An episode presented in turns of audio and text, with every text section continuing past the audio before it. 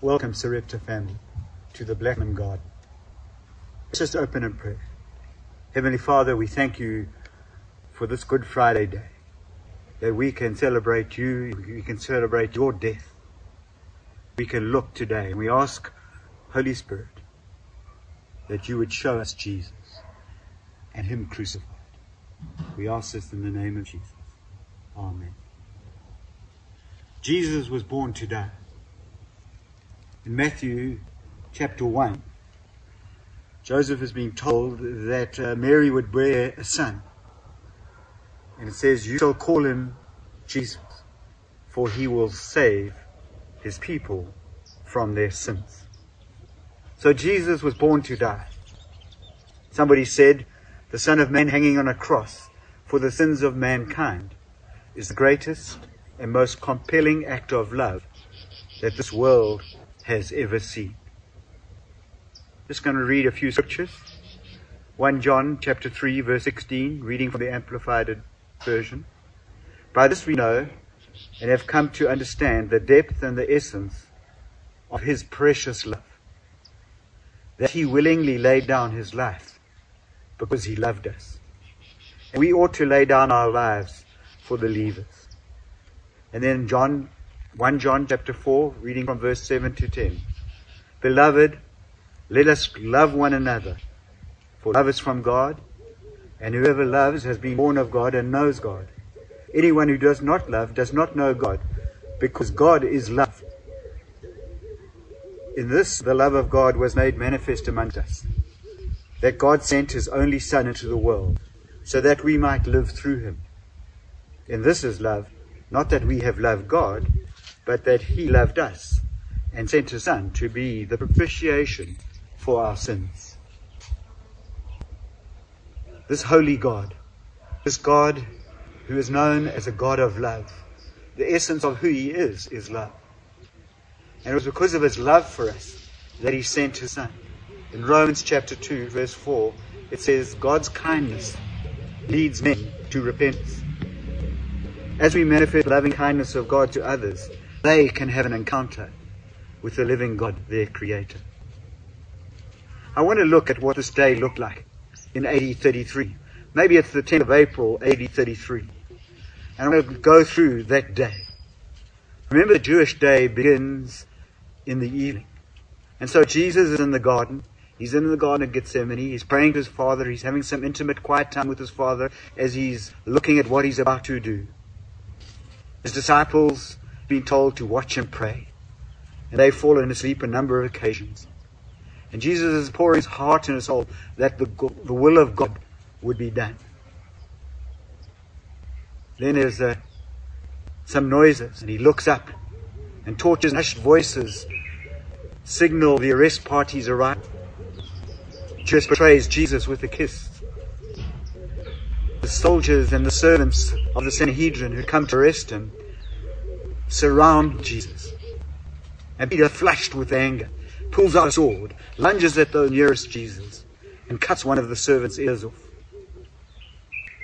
But in this time, Jesus puts his hands on his ears and he heals him. The next part, Jesus is led to the house of Annas, a former high priest, who interrogates Jesus about teachings. Jesus gives him nothing. In frustration, Annas sends him to Caiaphas, the high priest, his son-in-law. At Caiaphas' house, the trial gets underway. It's, it's, it's rushed. It's a, it's a quick trial. Morning is coming fast and they want to have a guilty verdict before daybreak. The examination proceeds as bleary-eyed Sanhedrin members continue to file in. The trial has been assembled hastily and the witnesses haven't been screened at all. Their testimonies aren't lined up. Jesus is still silent as a lamb. And then Caiaphas asks him this question. He says, he asks Jesus if he is the Christ, the Son of God. And Jesus says to him, You have said so, but I tell you, from now on, you'll see the Son of Man seated at the right hand of power and coming on the clouds of heaven. To this Caiaphas rents his clothes and he cries out blasphemy. What more testimony we do, do we need than this? He is claiming to be the Son of God. As sun breaks over Jerusalem, Judas commits suicide. Peter writhes in his own grief at his denial and his failure. Jesus' face is streaked with dry blood and saliva from the pre-dawn sport of the temple police.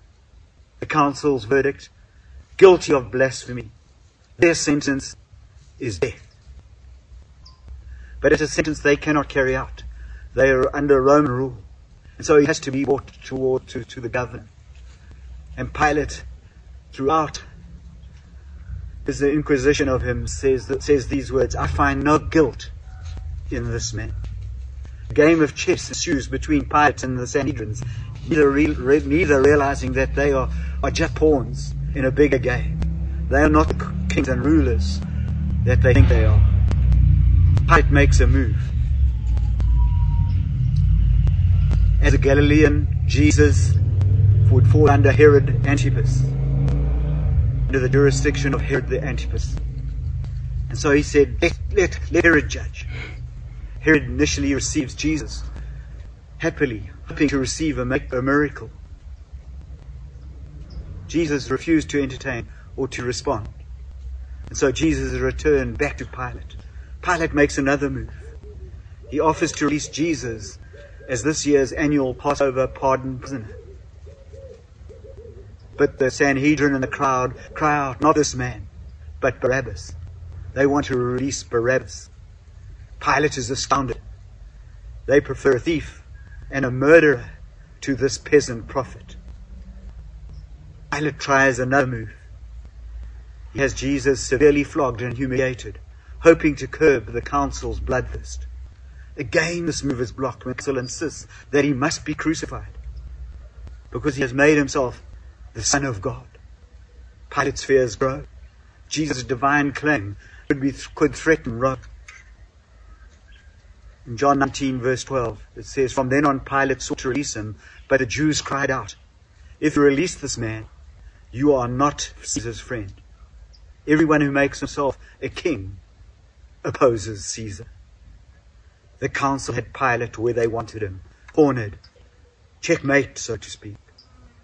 So fallen Jews and Gentiles and spiritual powers unwittingly collaborate in executing the only innocent death that could possibly grant the guilty life. Morning rains as Jesus stumbles out of the praetorium, horribly beaten and bleeding profusely. The Roman soldiers have been brutal in their creative cruelty. Thorns have ripped Jesus' scalp and his back is one grotesque oozing wound. Hmm. Golgotha is just a short while away. But Jesus has no strength to manage the crossbar. Simon of Cyrene has dropped it in from the crowd. Twenty minutes later, Jesus is hanging in sheer agony on one of the cruelest instruments ever devised. Nails have been driven through his wrists. A sign above Jesus declares in Greek, Latin, and Aramaic, the King of the Jews. The king is flanked on either side by thieves, and around him are gawkers and mockers looking at him, saying, Let him save himself. If he is the Christ of, the, of God, his chosen one, one dying thief even joins in the derision. They do not understand that if the king saves himself, the only hope, hope for salvation is lost. Jesus asks his Father to forgive him. The other crucified sees Christ as a Messiah in a mutilated man standing before him. And he asks the Messiah to remember him. Jesus' prayer is being answered. Hundreds of millions will follow. In mid it's mid-afternoon now. And airy darkness has fallen on everyone. And everyone is on edge. But for Jesus, the darkness is a horror he has never known. This, more than the nails and the thorns and the lashings, is what made him sweat blood in the garden. The Father's wrath is hitting him in full force. He is in, the, in that moment no longer the blessed, but the cursed. He has become sin. in terrifying isolation, cut off from his father and all humans, he screams, Eli, Eli, lima sabachthani, Aramaic for my God, my God, why have you forsaken me? No greater love, humility, or obedience has ever or will be ever displayed. Shortly after three o'clock in the afternoon, Jesus whispers hoarsely for a drink. In love, he has drained the cup of his Father's wrath to the dregs. He has borne our full curse. There's no debt left for him to pay. And he has nothing left to give. The wine moistens his mouth just enough for him to say one final word. It is finished.